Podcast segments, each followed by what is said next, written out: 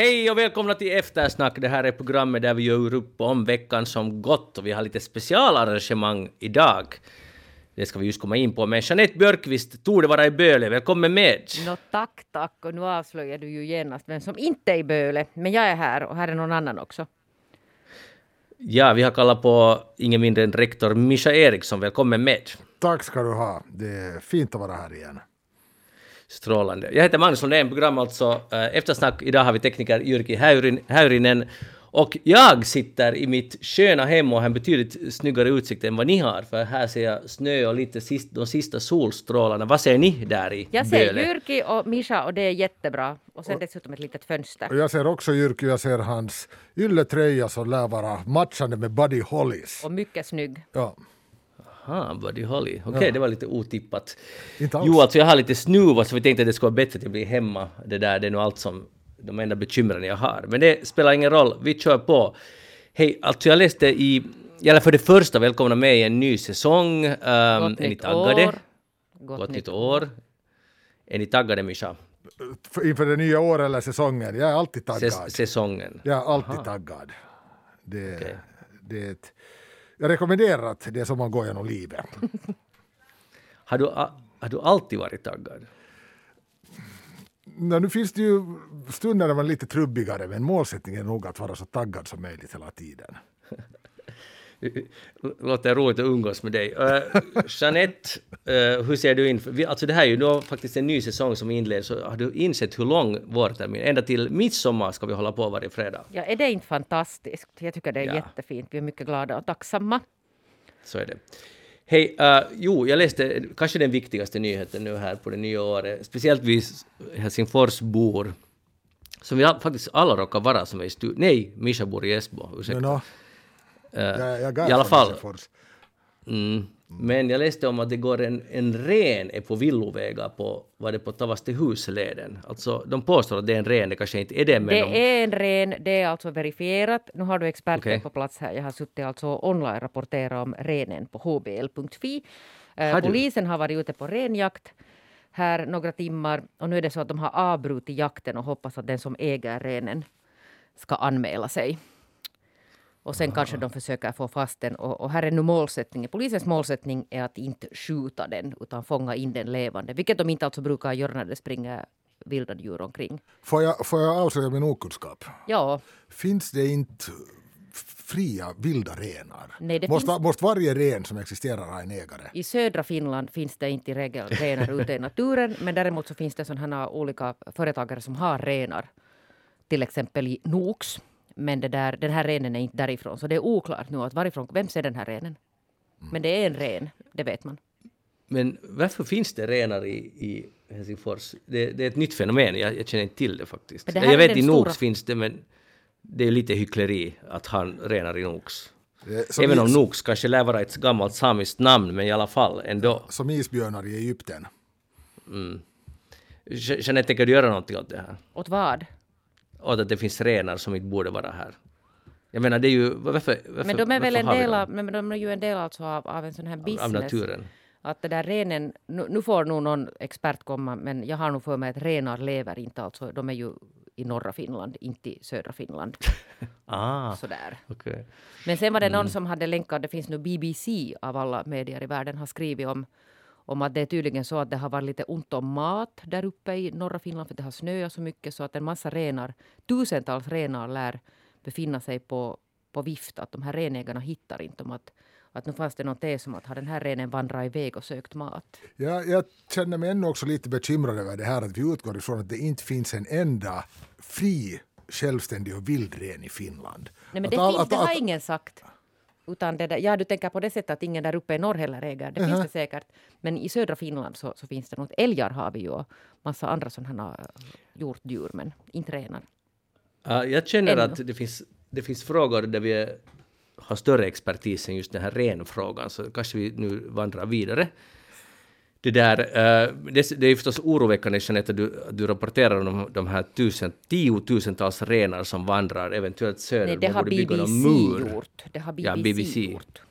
vi borde kanske bygga en mur för att stoppa den. För att det som har hänt i Kazakstan är nämligen att landet har tydligen invaderats av minst 20 000 banditer, för att nu citera president Kasym Jomart Tokajev som säger att, att där finns nu tiotusentals banditer, rent ut sagt terrorister som, som helt enkelt är mördare allihopa, hela bunten. Jag räknar inte med att ni har följt med det här kanske så noga, men, men att när man tänker på vilket enormt land Kazakstan är och sen när man tänker vidare, man tänker på Kazakstans vänner. Uh, nu har ju två länder glatt meddelat att de stöder uh, presidenten, det vill säga Belarus och Rysslands presidenter säger att eller Belarus president sa att, att alltså Lukasjenko sa att Kazakstans president är en mycket bildad man och därför måste vi nu stödja, stödja honom. Han är en resonlig typ och han har säkert rätt och därför skickar vi nu in extra styrkor för att hjälpa till. Och nu frågar jag er, att har ni, är det här en grej ni följer med, läget i Kazakstan? Det är ett land som inte så ofta når över nyhetströskeln. På rubriknivå, jag kan inte säga att jag skulle lusläsa de här artiklarna med tanke på hur det överlag pyr där i öst och kring länder som på sätt och annat angränsar till Ryssland så är man ju kanske lite extra alert när det gäller det. Men, men inte som så att jag skulle kunna komma med en djupanalys. Vilket är säkert lite mm. dumt. Mm. Jeanette, du är nyhetsnarkoman. Kazakstan. Alltså Nej, jag är bara nyfiken, att följer vi med sånt här? Nej, alltså jag tycker att vi ska vara ärliga här nu och inte försöka liksom simulera att vi är mer alerta än, än, andra. Men nu har ju Anna-Lena Laurén tillsammans med Nicke Melti och landat där så, så helt säkert kommer vi att få alla dessa förklaringar av dem ah, på plats. Mycket bra. Nu går vi över till det som rektor Mischa Eriksson säkert uh, kan tala närmare om, eller mer liksom initierat om. Uh, nu går, just nu sitter regeringen i, eller inte, inte det väl hela regeringen, men en del av regeringen diskuterar ska det bli distansstudier eller icke för skolelever ända från årskurs 1 uppåt. Det där. Och det verkar som om det finns en stor konflikt inom regeringen kring det här därför att äh, minister Kiuru har idag sagt att jag är rädd för att det inte kommer att vara tryggt att återvända till skolan nästa, skolorna nästa vecka. Och, äh, och frågan är om hur stor sån här sjukdomstsunami vi, vill, vi, vi som samhälle vill ta emot. Och då, då är det tydligen ett, ett um, knep skulle vara att syssla med distansskola. Samtidigt så eh, tyckte jag att Sanna Marin när hon gick in på mötet antydde att, att eller hon hänvisade till THL, att de i alla fall tidigare sagt att det inte behövs, att det, att det är större skada än nytta att gå in för uh, distansskola och undervisningsminister Li Andersson är på samma linje. Så, nu har vi en rektor på plats. Kan Vad tycker jag bara, du? Kan jag, får jag bara ja. ännu inflika att det är inte bara THL utan de här en lång rad infektionsexperter har igår alltså riktat ett brev till, till social och hälsovårdsministeriet. Med Asko Järvinen i spetsen. Med Asko Järvinen i spetsen som har nu varit mycket alltså framme i, under hela den här pandemin. Och de motsätter sig också det här och säger att den här åtgärden har egentligen ingen relevans så där ur smittspridningsperspektiv. Och det här är alltså medicinska expert. Precis. Mm. Ja. Ja, ja, du sa nu egentligen kort och koncist Magnus allt som måste sägas i det här sammanhanget. Jag är ju definitivt emot den här all form av, av det där nedstängning av skolor och övergång till distansundervisning. Vi har ju den här hösten kunnat se vad det här ett och ett halvt år långa distansarbete har medfört. Och jag vill nu säga att för att nu ska vi se om inte nu räddas vad som räddas kan men för att nu ändå liksom försöka ha våra ungdomar på något sätt i balans så, så är det sista vi ska göra att ta bort den här, ska vi nu kalla det den här trygga vardagspunkten, det vill säga deras skolarbete, ta bort det från dem. Och det är nog att ha, jag mm. säger bara att det är nog att ha på något sätt enorma förväntningar på, på barn och unga att de ska liksom i evighet klara av att studera ensamma hemma. Det är lätt för vuxna att stå och, och, och tycka att man kan ordna en massa saker. Ja. Men om man drar ner det alltså på ett sånt individperspektiv, ja. att man ligger där med sin skärm eller sitter med sin skärm ensam hemma. Hela, stadier, hela stadier, hela de övre klasserna, sjuan till nian, hela gymnasiet eller vad det sen allt kan bli av det här, att de liksom inte har ens ett enda läsår som skulle gå på något sätt normalt sett till. så I'm not for it. Men Mark, Magnus, du hade en fråga du ville ställa. Ja, att berätta, för, för jag vet att det finns olika åsikter kring det, eller det ser vi ju i debatten, fast det verkar vara ganska många som tycker att det, att det här går gränsen, så att säga. Men uh, säkert är många lyssnare också skeptiska att, att, att det, det är pandemin vi ska kämpa mot och inte kämpa mot uh, åtgärderna. Mm. Så vad säger du åt dem, Mischa? Uh, det här klassiska, klassiska argumentet som jag nu vill vifta med som har tagits till i flera olika sammanhang. Jag hittade en ganska fyndig formulering på det här om dagen att, att boten är värre än soten. Det vill säga att de här följderna av de här åtgärderna nog kommer att ha en större, större effekt på våra ungdomar än då liksom den här epidemirisk, smittorisken som de löper. Uh, att tänka på att skolan och hela den här skolverksamheten någonting som man kan reducera till en skärmkommunikation. Så det på något sätt skickar en signal att det enda skolorna gör är vad man skulle kunna kalla för korvstoppning, det vill säga pressar en massa kunskap in i huvudet på studerande och ingenting annat. Men alla som jobbar i skolan så vet ju om att det är jättemycket annat som försiggår mellan skolväggarna både då initierat av lärarna och den allmänna verksamheten och sen också det här mötet mellan elever och studerande som är minst lika viktigt. Jag menar, vi talar förstås den här uh, förmåga att samarbeta och det här sociala kontexten och att utvecklas som människa och bla bla bla bla bla. Och allt det här så glömmer man fullständigt bort när man säger att, att det där, vi ska övergå till distans. Jag ställer den här frågan till er båda två, varför inte lyssnarna också när ni tänker tillbaka på er egen gymnasietid så jag tror att ni har något av de starkaste minnena från de här tiderna. Och att det faktiskt var de här åren som på många sätt och vis, som inte nu präglade er, men var väldigt formativa för er. Och det är hemskt mycket upplevelser, både sådana stora viktiga milstolpar som gammeldans och penkis, men också alldeles det här vardagliga mötande mellan er och era årskurskamrater och varför inte äldre och yngre också, som hemskt på många olika sätt och vis formar er. Och tänker jag bara ur mitt eget perspektiv nu så det är det vi håller på att ta bort för våra ungdomar. Och har tagit bort. Ja, och har tagit bort. Jo, jo jag håller verkligen med. Och jag, jag tror att det, det som är förvånande, förvånande med att så många vuxna har glömt bort... Alltså det är klart att om man är till exempel låt oss säga, utsatt i skolan, mobbad, så det är inte roligt att gå till skolan. Uh, då skulle man hoppas att det skulle finnas andra lösningar, att skolan skulle ta itu med sådana problem eller, och så vidare, eller föräldrarna. Men, men i regel, jo, så det formar en och jag, jag slutar aldrig att förbluffas när jag träffas med gamla kompisar, vilket vi gör ganska ofta. Så där sitter vi fortfarande.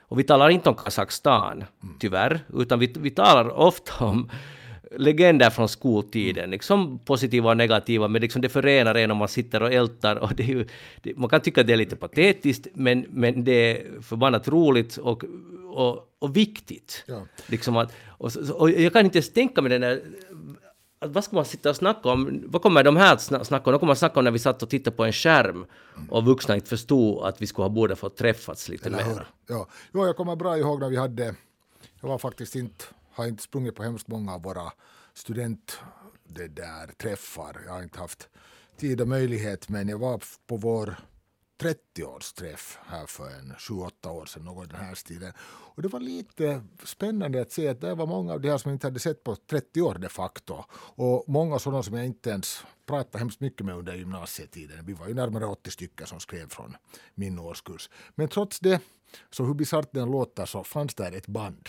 Att det, var liksom, det var hemskt lätt att prata med också de som man kanske inte hade bytt så många ord med då.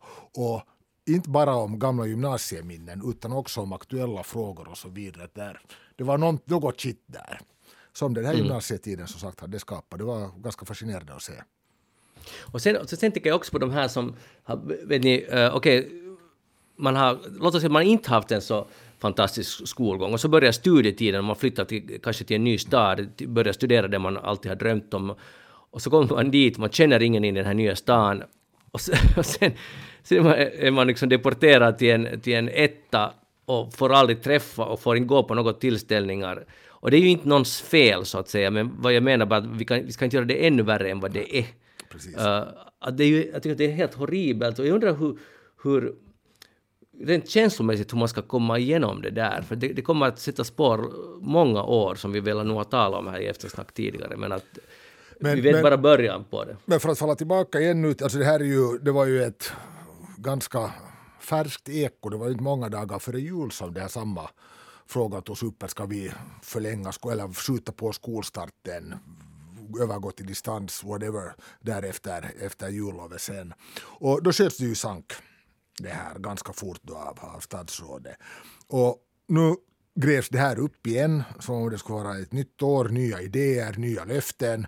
Och några dagar, alltså ett veckoslut till skolstart. Pre precis. Och jag undrar bara det här att har de överhuvudtaget lyssnat på fältet det senaste halvåret? Har de överhuvudtaget följt med vilka de här signalerna från skolgolvet är? Att hur stora skador den här distansen gjorde våra ungdomar? Har det liksom, eller sitter de bara där och, och stirrar på smittokedjor utan att överhuvudtaget följa med vad de tidigare besluten har lett till? Alltså, man får ju den bilden, i alla fall ja. får, jag tyvärr den bilden av Kiuru. Att, ja. att hon har kört, kör ett spår som säkert har understöd bland en del av befolkningen, men hon kör ganska liksom i tunnelseende där. Ja. Genom och jag måste den, nu alltså ännu lyfta fram det här som jag tycker att fick jättelite utrymme igår i medierna är det här brevet av de här infektionsläkarna. Ja. Där infektionsläkarna säger att det här är inte en, en där lösning att gå. Sen kom de ju idag med den här rapporten om, om de här lång-covid-fallen som Kiuru alltså nu till exempel hänvisar till när hon fortfarande alltså propagerar för, för den här eh, stängningen av skolor. Där alltså en läkare hade precis alltså just innan jag gick in i studion uh, tweetat ut om att, att den rapporten tar inte heller alltså, de är också för den här närundervisningen. För att någonstans i någon rapportering så hade det gått att spinn i den också. Ja, på grund av ja. lång covid så måste man stänga ner skolorna för att, inte, för att man inte vet hur det råkar. Och de säger att, att det, det, skriver de inte. Det är inte alltså deras ståndpunkt här. Ja, precis. Nej, och det där är bra point för det blev, så blev det faktiskt vänt. Jag fick den bilden att den här covid-presskonferensen och, och de här expertgruppen på något sätt så som Kiuru framförde det, att de också var för att vi kan inte öppna skolan. Men, men snarare var det säkert så att Kiuru utnyttjade, eller det är kanske ett hårt ord, men hon använde den här tillställningen till att tala för att inte ha dist, äh, närstudier, ja. vilket var lite mystiskt. Ja. Sen måste man komma ihåg att en stor grupp, nu var det ju alltså, det har ju varit fullständig oklarhet, vilket jag också tycker att det är alltså närmast skandalöst att den här social och hälsovårdsministeriet plötsligt kommer med ett sådant här utspel. När det här ja, för en helgdag. Ja, exakt, före en helgdag. Och när, när flera experter alltså här nu under den här veckan, uh, till exempel THL, till exempel de här, en massa alltså medicinsk expertis, skolan så där i regel, men inte ju alltså finska lärarfacken, här OAJ har ju kanske ställt sig på ett annat sätt än, än Finlandssvenska lärarförbundet. Ja. Och, det där, och så bara, så bara fortsätter man köra på det här. Mischa, jag skulle vilja fråga dig, för jag hörde uh, uh, FSLs ordförande Inger Damlini radion så läste jag också hennes utlåtande. Sen hörde jag och läste om OAJs utlåtande. Och FSL är ju en del av OAJ. Ja. Så, och det verkar vara i alla fall delvis på olika linjer för att hon var nog relativt vag, Inger Damlin i radion, säkert för att det är lite knepig situation. Men hur kan det vara att man tolkar, finlandssvenska lärare och finska lärare tolkar det här del, eller facket tolkar det här delvis olika, den här situationen? Har du någon analys på det? Nej, nej inte, inte direkt, för jag reagerar helt på samma sak också. Att att det där Luukkanen då faktiskt ganska, ganska starkt har gått utåt. Det här då liksom ska, sker i barnets, för barnets, med barnets bästa för ögonen. Medan då Damlin då mer eller mindre med lite motsvarande argument konstaterar att barnets bästa är nog det här att de får ha den här trygga punkten i vardagen. Och det är ju alldeles klart att om det liksom finns den här sortens, hur ska vi kalla det, slitningar inom då det här fallet fackförbundet så, så det där försöker man kanske inte riktigt ge sig upp i öppen konflikt med varandra. Men, men det, där, det tyder väl bara på att Lokanen inte entydigt talar för fackets ståndpunkt utan kanske för en lätt majoritet eller motsvarande. Ja, Men vad är din uppfattning? Får jag fråga Mischa, ja. när du träffar lärare varje dag på jobb, ja. uh, vad är lärarna, alltså, så där, din, enligt din uppfattning, vad, vad, tycker lärarna? För att nu har ju OAJ, man får ju intryck att det är för att skydda lärarna som mm. de är emot det, fast de säger att det är för att skydda barnen, medan alla andra experter tycker att okej, okay, vi vill skydda barnen så ska vi öppna skolorna som vanligt. Så vad är det, hur tycker lärarna i den här Nu frågan? finns det ju en oro inte det är något snack om det. Nu finns det ju en oro bland lärarna också. Att, jag menar, det är ju ett, ett yrke, en, en det där situation där du faktiskt är i närkontakt med, med det där många människor varje dag och varierande grupper och så vidare. Så, så ja, definitivt. Jag menar, en, kanske inte så att så vitt jag kan bedöma att lärarna gemen liksom skulle propagera för en, en distansundervisning. Utan ni ser ju också att deras arbete görs bäst i klassrummet med mm. samband med närstudier. Men det behöver inte betyda det att man tycker att allt är rosor. Men jag, alltså jag måste där på något sätt liksom, jag vet inte hur jag ska formulera det här men, men det där, jag, jag förstår alltså den här, till exempel rektorer förstår jag väldigt bra den här oron. Att om man får alltså smittor till sin skola så leder det till alltså att, att lärare till exempel blir smittade eller alltså utsätts för risken att smittas. Och, och som det nu ser ut till största del äh, får en väldigt lindrig corona, väldigt lindrig. Mm. Det är inte alltså i motsats till vad många verkar tro någon dödlig sjukdom. Eh, som man trodde för två år sedan fortfarande. Så är det alltså inte. Men däremot så hämtar det med sig förstås en massa sådana praktiska saker. Att, att har du varit exponerad så kommer sådana karantänsregler. Sen kommer en hel sån här byråkrati med, med testningar och sånt här. Och hur ska man få in vikarier om någon, alltså många lärare till exempel, är satta i karantän på grund av, av exponering att, att då blir ja. där ett sånt personalpussel som jag förstår att kan vara ganska stressande. Absolut. Men, men alltså på något sätt att man kommer ifrån den här tanken att, att, att det nu inte att, att om man nu blir smittad av corona så till största delen så verkar den här medicinska expertisen vara överens om att, att det är en lindrig sjukdom. Som för en del kan bli allvarlig, men, men så där på det stora hela inte nu är så. Jo, och det här tycks ju omikron också ha ändrat på. Jag tror att vi, vi har som samhälle svårt att liksom sadla om och se mm. den nya sjuk, sjukdomsbilden. Och det, och det kan man ju helt förstå, men det, det verkar ju så utifrån i alla fall den mesta forskningen, eller de rapporter som kommer in. Jag läste bara om Portugal, ni har säkert också läst att de har ju nu en topp när det gäller antal case, men antal sjukdomsfall har inte alls stigit. Och de bestäm, bestämde, svårt att säga om det är rätt eller fel, men om en vecka öppnar nattklubbarna och samhället igen, mitt i den här.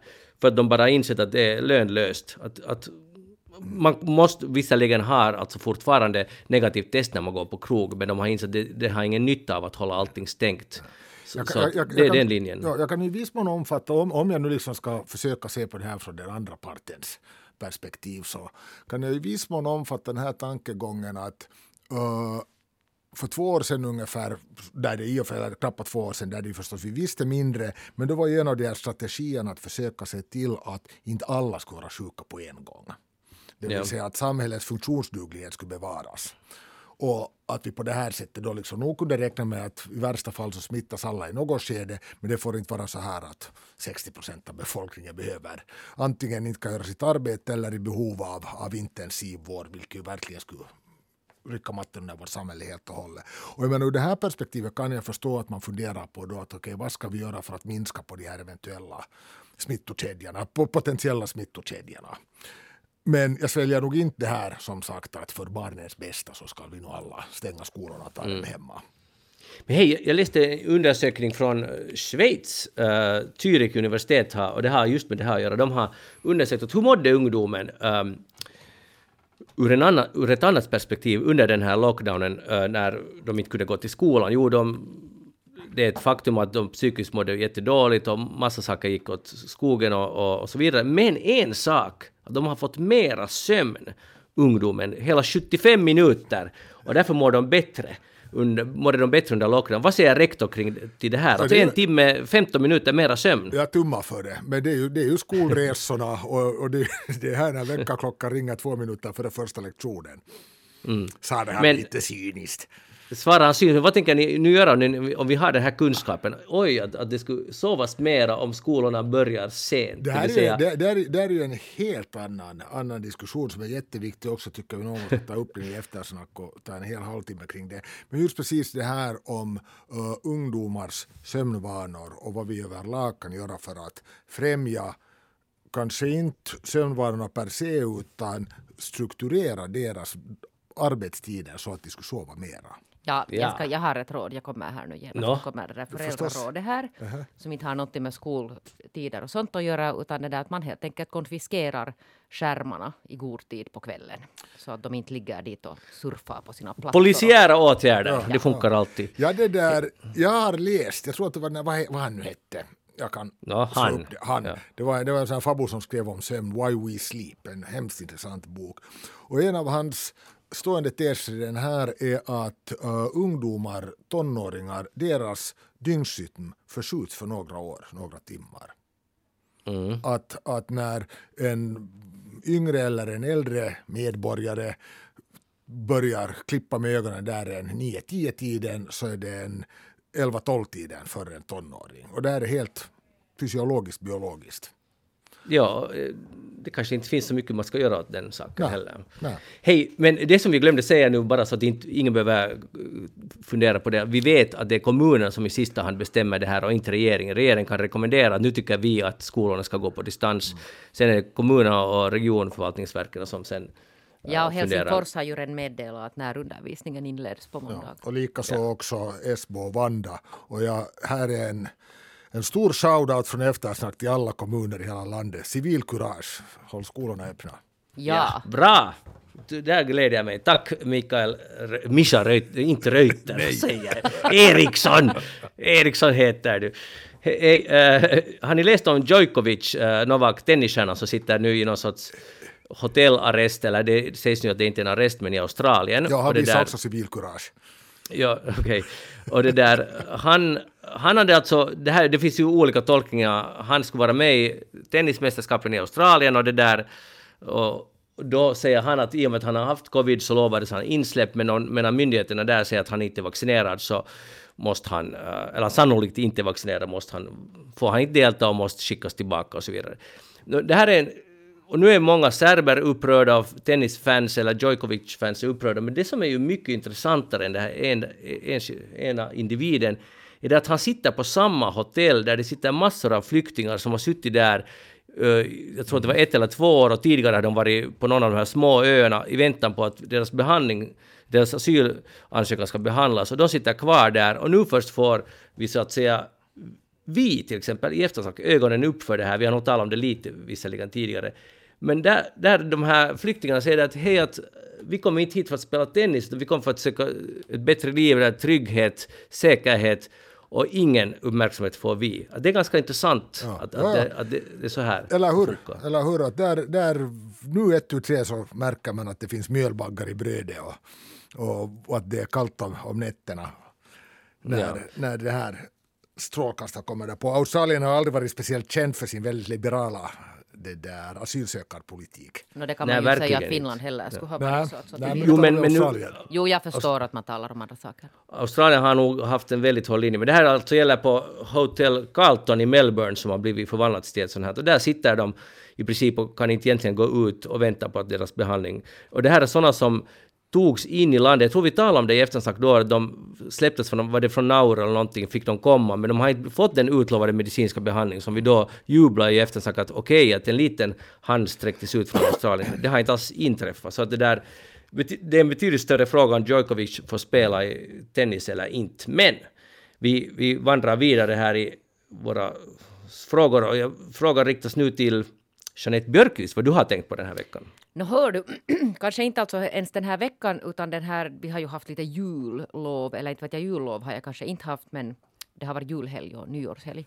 Och det har ju då inneburit att man måste gå en del till, till matbutiken till exempel för att bunkra upp för allehanda festligheter.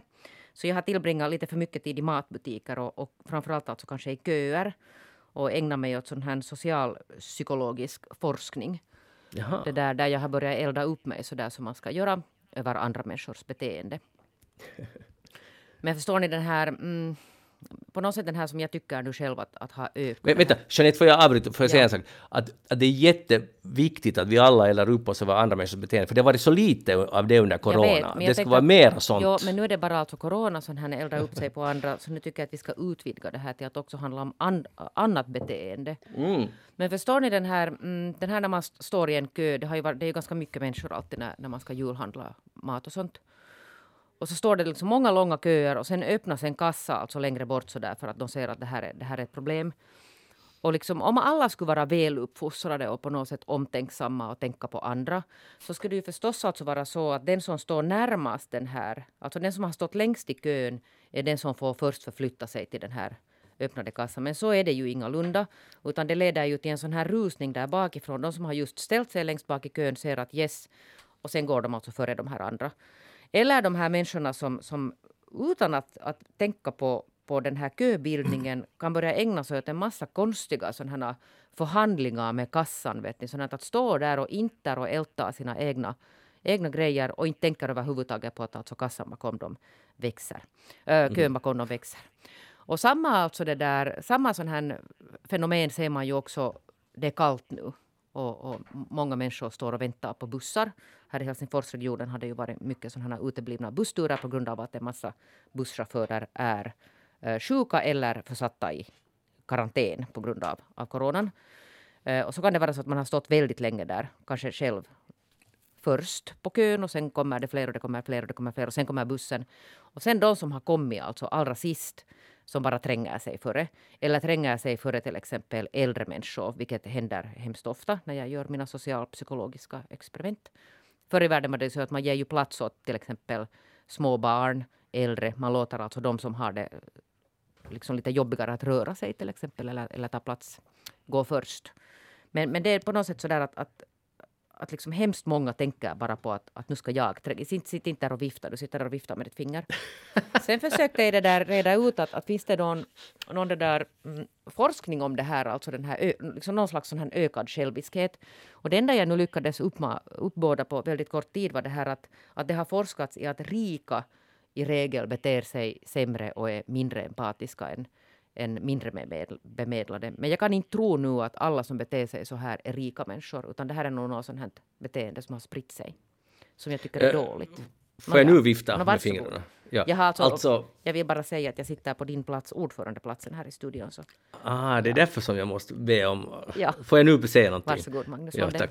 Det här är jätteoroväckande. Så här, alltså genast när katterna är borta så dansar, du vet. Jag sitter det, på Netters bordplats. Ja. Ja. Det är den här hackordningen. Och jag, jag, jag, är nu lägst ner för jag sitter vid mitt eget matbord. Men hej, alltså Jeanette, det undrar jag att kan vi faktiskt påvisa, och du kunde inte bevisa det, att till exempel i bussar att det har blivit värre än förr? För jag tycker det där är lite enkel slutsats att Nej, dra. Nej, men så här får man göra nu för tiden, att man baserar Aha. allting på vad man själv har iakttagit. Just det, okej. Okay, och jag har ju iakttagit mycket här under mina ja. många år. Men, det som jag tycker är superintressant, eller och, är att är det så att köns liksom, diktatur håller på att krakalera, att, liksom, att, att respekten för kön håller på att falla, för, att, för det där som du berättar har vi alla sett i butiker, att den som är sist, kan se en liksom möjlighet till ett taktiskt knep och bli först.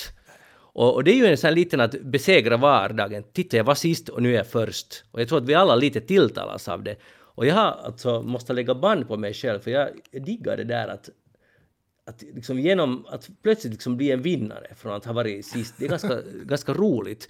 Men nu har jag liksom behär, börjat behärska mig och, och det är alltså, vet ni, så här medvetet mot min instinkt så visar jag att varsågod, du var före. Då Väldigt du, bra, Magnus. Jo, men, men jag, jag, det är inte liksom, det är mer en, vet, vet, en sån här inlärt beteende än instinkt. Ja, men jag tror att om alla skulle ta till sig den här, den här tanken och börja ägna sig åt sånt här, för att man kan alltså programmera om sig själva.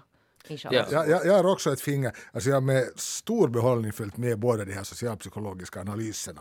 Både individ och socialpsykologiska analyserna. Jag skulle vilja komma med en väldigt pragmatisk lösning till det här som, som det där gör att, att man inte egentligen mer måste grubbla desto mer på det här. Det finns många butiker nu för tiden som helt iskallt delar ut kölappar. Matbutiker, ja. det har jag ja, aldrig nej, sett. inte men till exempel bok, bokhandlar och, och det där vissa stora, stora det där snabb, varuhus har de också och så vidare. Så jag skulle föreslå att vi inför det här, kölappar. Jo, alltså det, det, är klart, det här just vad en sån teknokratisk rektor föreslår. För det, det, det, det, det är rättvist. Det är all, du har helt rätt. Det är Tack. jätterättvist och det där. Och nu är det ju liksom bäst på ett sätt. Men det tar bort en liten av den där vardagsspänningen, den där kampen. ja. Nej, men alltså jag tänker så där i matbutiker, jag tänker på deras investeringar och sånt, det är ju inte alltså en lösning nu för matbutiker, utan lösningen är ju på något Nej. sätt det att människor uh, lite försöker fundera. Jag har, jag har ett gott tips som jag brukar ägna mig åt. Om det är så att, att jag står med jättemånga grejer i min kärra där i matbutiken och sen bakom mig står Mischa Eriksson med två öl i sin korg Oh, så brukar jag, nej men om det skulle vara så i en annan värld, så korg. brukar jag säga åt Mischa Eriksson att gå du före för du har så lite saker. Mm. Det är sånt som man kan också mm. testa. Du är en fin människa.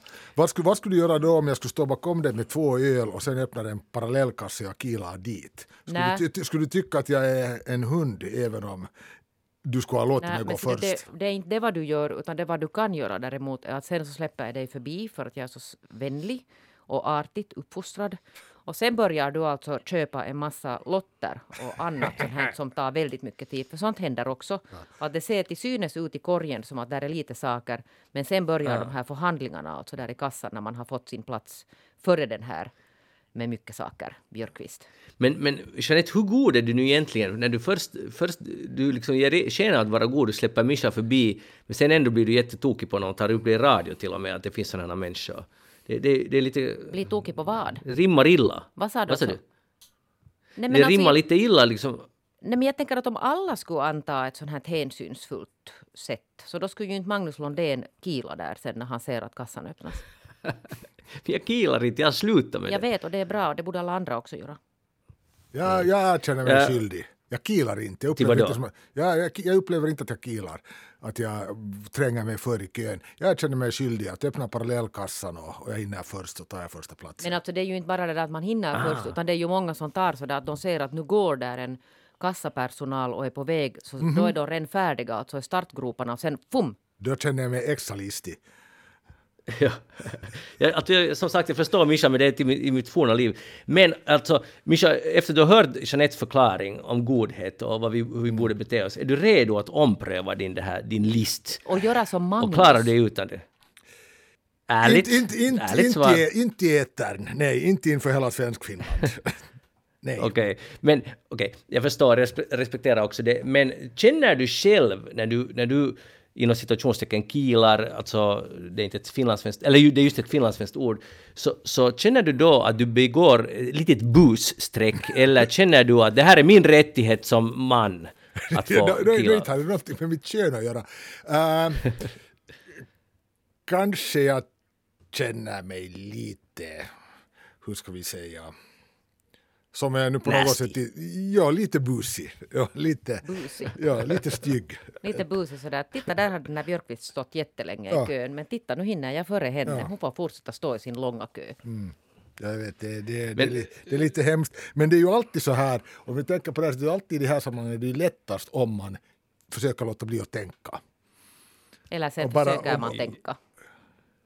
Nej, Det, jag- Mich- Mischa, har du tänkt på det alternativet? Att tänka Nej, jag, istället för att inte tänka? jag sa inte att jag tänker eller inte tänker, jag sa att man slipper lättast undan om man inte Jo, tänker. men nu ser du, nu med den här diskussionen i, i, i etern så nu har vi gjort så att alla måste tänka nästa gång de försöker Absolut. springa iväg. Ja. Eller Mot de- ett bättre, och, bättre, bättre samhälle. Ett, ett ska de rättvist tänka- beteende.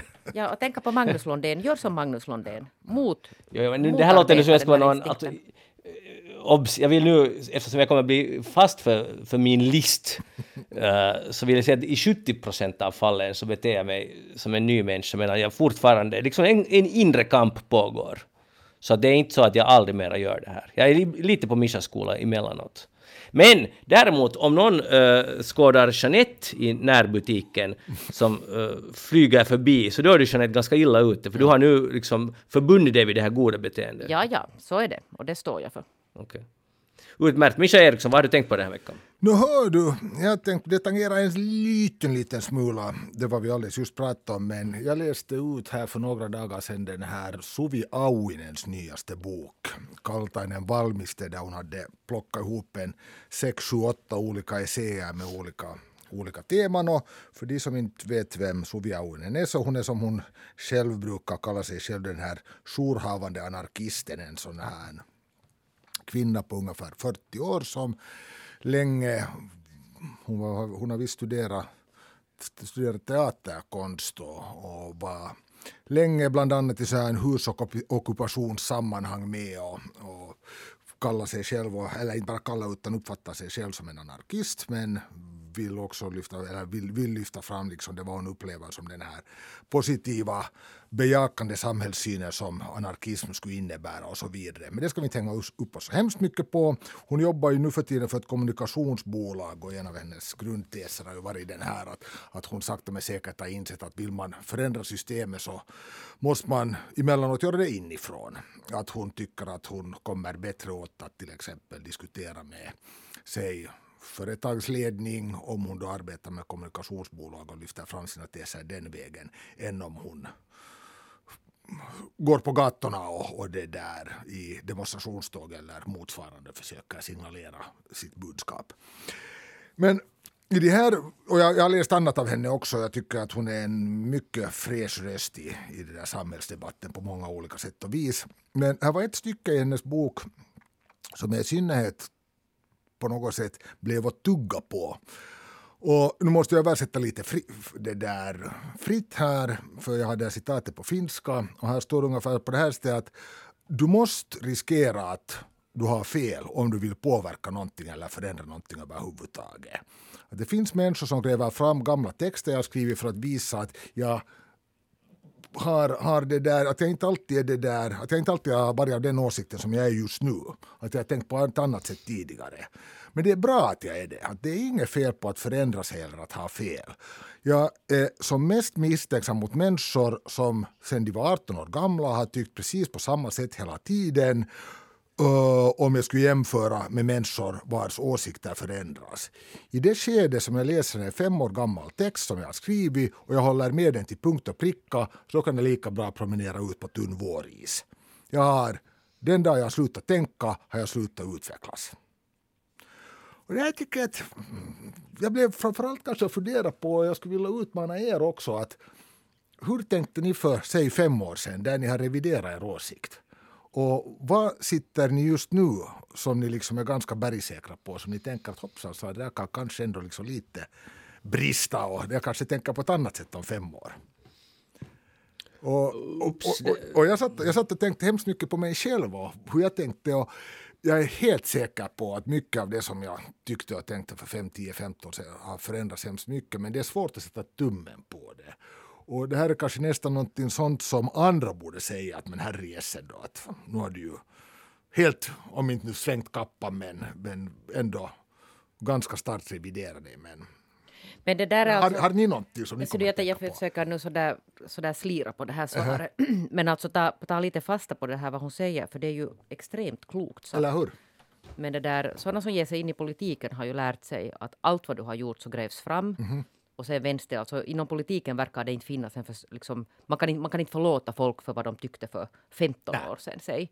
Att där bär du ju på något sätt att, att har du gjort någonting så är det för evigt fast i dig. Precis. Och där finns inte på något sätt den här rätten. Men det är ju helt precis som Suvia Auvinen säger. Ja, ja. Att, att man ska ju vara orolig om människor inte är redo att ändra åsikt. Ja, det tyder, inte... det tyder på att rullgardinerna är fullständigt neddragna och du, liksom, du har inte överhuvudtaget gett dig in i någon form av dialog och lyssnat på andra parter och, och deltagit i diskussion.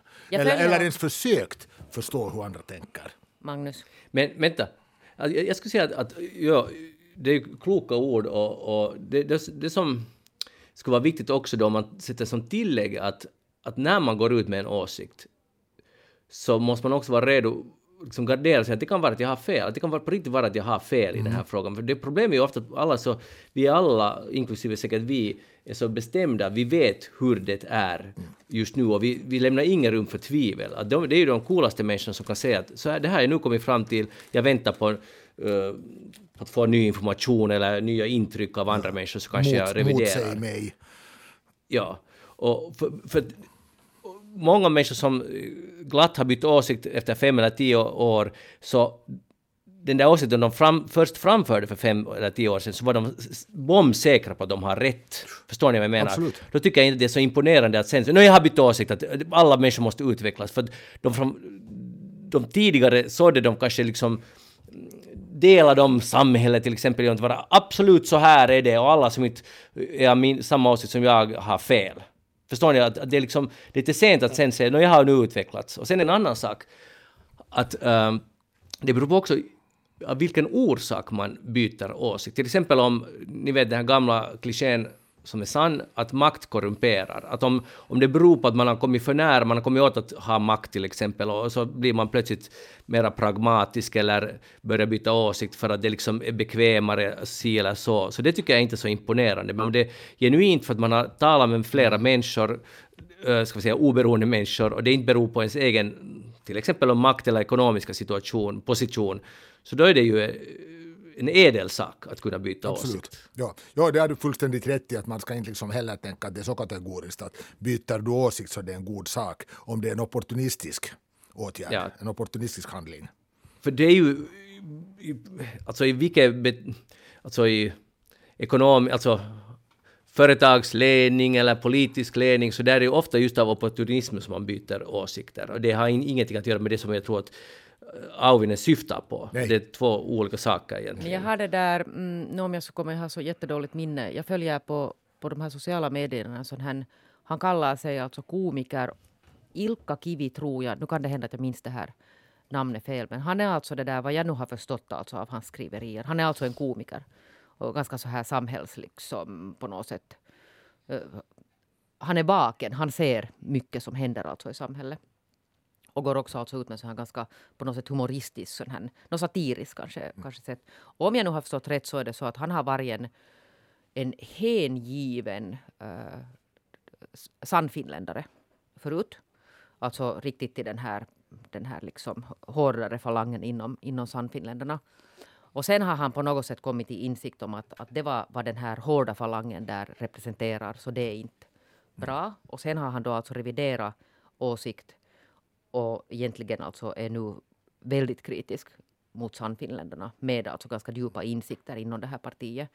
Och det är ju en sån här på något sätt som han verkar, jag vet inte alls vem den här människan egentligen är, men han verkar vara vettig och analytisk och, och på alla sätt liksom där, där finns liksom en, en åsiktsförändring. Sen finns det alltså de som verkar tvivla på honom att är han i alla fall någon slags sån här undercover troll som försöker, vet ni, slingra sig in. Att där finns det så här starka tvivel på att det där är han nu verkligen sann den här hans åsiktsbyte.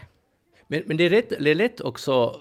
Jag, jag tycker sådana är superintressanta sådana människor som har liksom genom analys och öppet går ut med det och berättar. Nu har de kommit fram till en annan åsikt på grund av det och det och det och det.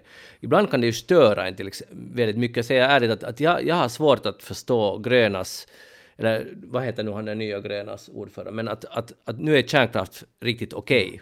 Och, och där är jag liksom jätteoflexibel. Och jag säger inte att det, att det är bra att jag är det, men jag, jag tycker att det är en sån här, för mig, ganska pr- principiell fråga. Och det, och det är ju, man ska vara försiktig med sina principer, men, men där tycker jag inte att det är liksom äh, påkallat. Och jag har lite svårt att ta emot den informationen just för att jag har liksom låst mig vid en position.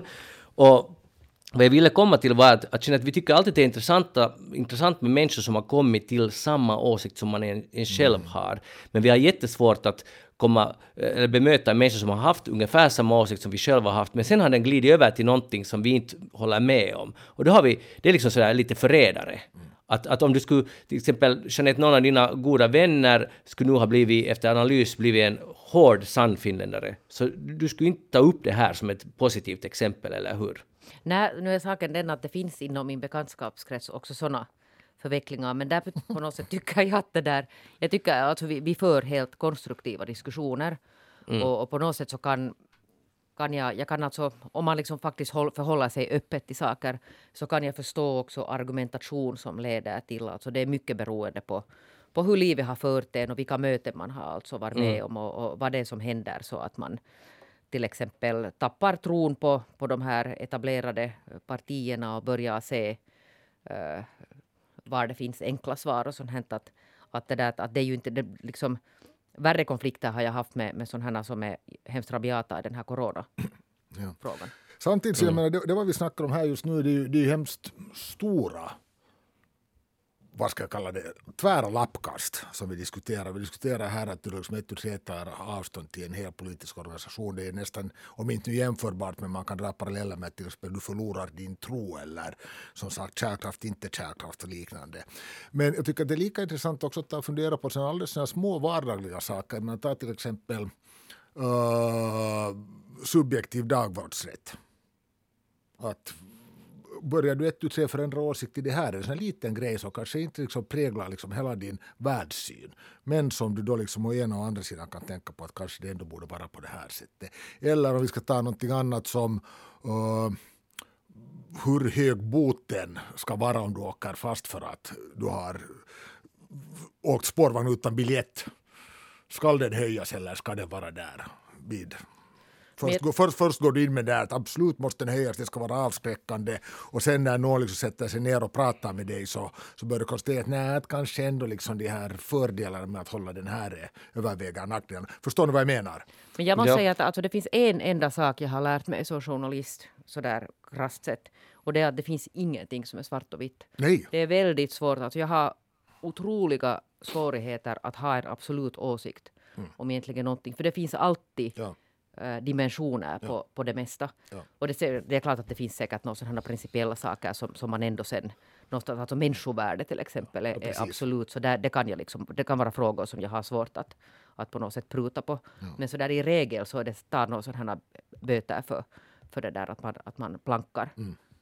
Uh. Men jag, ibland så jag blir, kan också skämmas för att jag byter åsikt. Jag känner mig lite vek. Mm. För att till exempel, jag har en sån där sak som jag alltid har varit helt emot, köpcentrum. Och jag har nu börjat lite digga köpcentrum. liksom det är åldern. Det finns, det, ja, det, men det är nog, och där tycker jag, jag, liksom, jag är väldigt föraktfull mot mig själv. Mm. Men samtidigt så, jag har börjat erkänna, i alla fall här hos min familj, att jag, lite, jag tycker om att gå dit. Jag går, jag går väldigt sällan, men jag går ibland. Mm.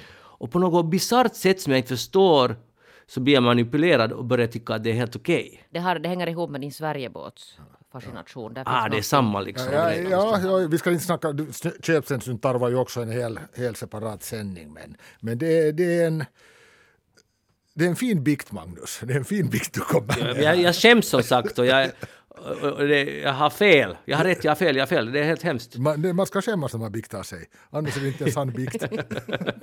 Precis. Men tack Mischa. Man blir väl förlåten i Absolut, bikter? Absolution. Förlåten, ja. Hej. Eh, vi måste gå vidare för vi hade en, ett viktigt tema och det är hela orsaken till att eh, rektor eh, Mischa är här. Det var inte alls för att vi skulle tala om corona utan om dina språkstudier. För att förra gången du var med i Eftersnack så gjorde vi en blodsed på att vi ska skriva studentexamen i ett främmande, eh, för oss främmande språk genom att börja syssla med språkinlärning på nätet. Och nu har jag då följt med Mishas, vi sysslar med samma app, det vill säga Duolingo, det finns andra också som är säkert lika bra. Men i alla fall, och jag har nu uh, kollat in här, Misha har nu i 29 dagar har du hållit på uh, i ett streck och du har 24 000 poäng, det är som ett spel alltså, och Misha studerar då spanska. Och jag har hållit på i 40 dagar och jag har 12 000 poäng, så nu är frågan Misha, hur går det riktigt för dig? Språkligt tydligen ganska bra, men hur går det annars? Ah, bien senior. alltså har du gjort något annat sen vi senast sågs? Vissa ligor, vissa ligor, men jag är ju... Vad ska jag använda för termer? Jag, jag har, det finns ju stunder när när jag grottar, snöar in mig, grottar in mig. Vet du. Mm. Är det här en sån stund? Det, det är just en sån här stund nu att, att nu, nu har jag beslutat mig. Som, det var som min, min, det där, min hustru sa för många herrans år sedan när min son fnös lite att inte kommer pappa någonsin att springa maraton. Och då hade mm. jag kanske börjat träna en vecka. Och sen så tittade min fru på, på min son och sa att, ja, att pappa kan vara ganska bestämd av sig när det gäller. Och, det där, och likt förbannat så sprang jag den här maratonen sen en stund senare. Och jag är liksom lite samma här nu, att nu förbannat mig ska jag komma igenom den här spanska kursen. Yes. Ja. Och, och, och, är du stressad av det här? Nej, det är ganska roligt. Det, okay. det, det, det är på riktigt ganska roligt. Och inte, inte är det så här att jag nu har levt de senaste 30 åren utan att lära mig något nytt. Men jag har faktiskt inte studerat ett språk sen uh, mina studier. No, kan du säga någonting på spanska nu här? Jag sa ju alldeles just. No, men det var så kort. I, i sin nu kräva jag. För jag ja, vill... no, nu, nu, kan jag säga någonting. Mm. Uh, mi gato pequeña se llama wow. Epuli. Tack. Hur är det Magnus med ditt då? Epuli. Epuli. Epuli. Hur går det med din? Med, jag, jag, ni får inte fråga, alltså jag, jag, studerar ivrigt franska och jag, ibland är jag ganska frustrerad för det är inte helt lätt men att det där, jag gör absolut mitt, jag gör absolut mitt bästa. Det som är bara, frågan till Mischa är att blir vi bra på den där appen eller blir vi bra på språk? Det är, det är en bra fråga och vet du vad jag faktiskt har gjort nu för att, för att testa mig själv? Jag, har, jag har gått in på en annan, det är en gratisapp det här, och jag har tittat lite på spanska dagstidningar. Och inte kan jag ju läsa de artiklarna, men ganska snabbt hiffar jag vad det handlar om. Och min, min, min målsättning är det här att jag liksom långsamt ska kunna läsa artiklar ännu den här våren. Okej, och för när jag nämnde det här åt någon utomstående, någon bekant, så sa han Mischa, att var det inte han också som, när det kom den här nya ölappen där man skulle ladda upp bilder på sina wishes som man har druckit, så var du väldigt intensiv i den här saken. Så Så nu, det och, är helt sant. Ja. det, var ett, det var ett roligt spel det också. ja, men är, är, är det risk att det här är en modefluga som, som fejdar så småningom? ja, alltså, inte det nu fejda förrän vi har gått upp i våra skrivningar. Och sen det. dessutom så han har ju någonting med sig oberoende om det skulle fejda sen efter skrivningarna. Ja. Så någonting bär du ju med dig. Det är inte så den där ölappen dit ölen försvann bara. Den, ut. den, den, den är ju underbar den här, i det här fallet Duolingos slogan. Den som säger ungefär på det här sättet att 15 minuter av språk, 15 minuter per dag lär dig ett språk. Vad skulle 15 minuter på sociala medier ge dig? Jag måste säga om den här Duolingo, för jag höll på att tröska med den här min eviga bekymmer, danskan. Och sen tröttnade jag på det så att jag lär mig ingenting, att jag kan inte fortfarande förstå vad de säger. Så slutade jag med den och då börjar den här alltså appen ju skicka en massa underliga mejl åt er. Mm. Att du har gjort Duolingo besviken. Och jag var så, det här känns lite nu personligt. Ja. Det, alltså det, de, det de framkallar är ju ett beroende. Och jag blir ibland lite stressad av mitt eget beroende. För jag, jag, jag, jag, det är helt otänkbart att lämna en dag utan min franska lektion. Eller hur? Men när jag skulle gå till Arbis så var det ganska lätt att tänka att "Nå, men kanske jag inte behöver gå just idag till Arbis. men Att något hur, gör- hur lyckas de? Alltså vet du, något gör de rätt. Det är vad vi pratade om tidigare, den här spelifieringen. Ja. Men jag kan säga att när det börjar komma sådana personliga mejl med sådana här att Duolingo är kränkt. Så då la jag för evigt ner med det här och sa att nu, nu får det nog att jag återgår till mina krimserier. Ja. Och, och det gör, gott, det gör nog mycket mer gott än att studera ett språk, Jeanette, att se på mera mord i TV. Nej, på danska. På, grejen.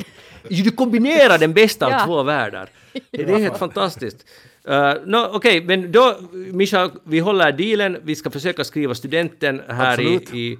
När blir det förresten? Hur mycket tid har vi ännu? Uh, i, I april. Vi har, alltså, om inte kollar alldeles fel så har du temporärt prickat in uh, nästa träff med mig i maj. Före det. Utmärkt. Jag heter Magnus Lundén. Uh, Jeanette Björkqvist, tack för att du var med i Eftersnack idag. Mischa Eriksson, tack för att du var med och lycka till i språkstudierna. Uh, Jyrki Häyrynen var tekniker idag. Eftersnack tillbaka igen om en vecka och då hörs vi igen. Ha det bra. Hej då. Tack, hej.